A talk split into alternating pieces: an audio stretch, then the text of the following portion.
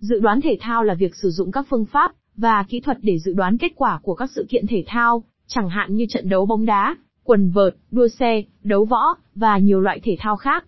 Các dự đoán thể thao thường được thực hiện bởi các chuyên gia, người chơi cá cược, hay các nhà phân tích dữ liệu sử dụng các công cụ phân tích thống kê và khoa học máy tính để tính toán xác suất của các kết quả trận đấu.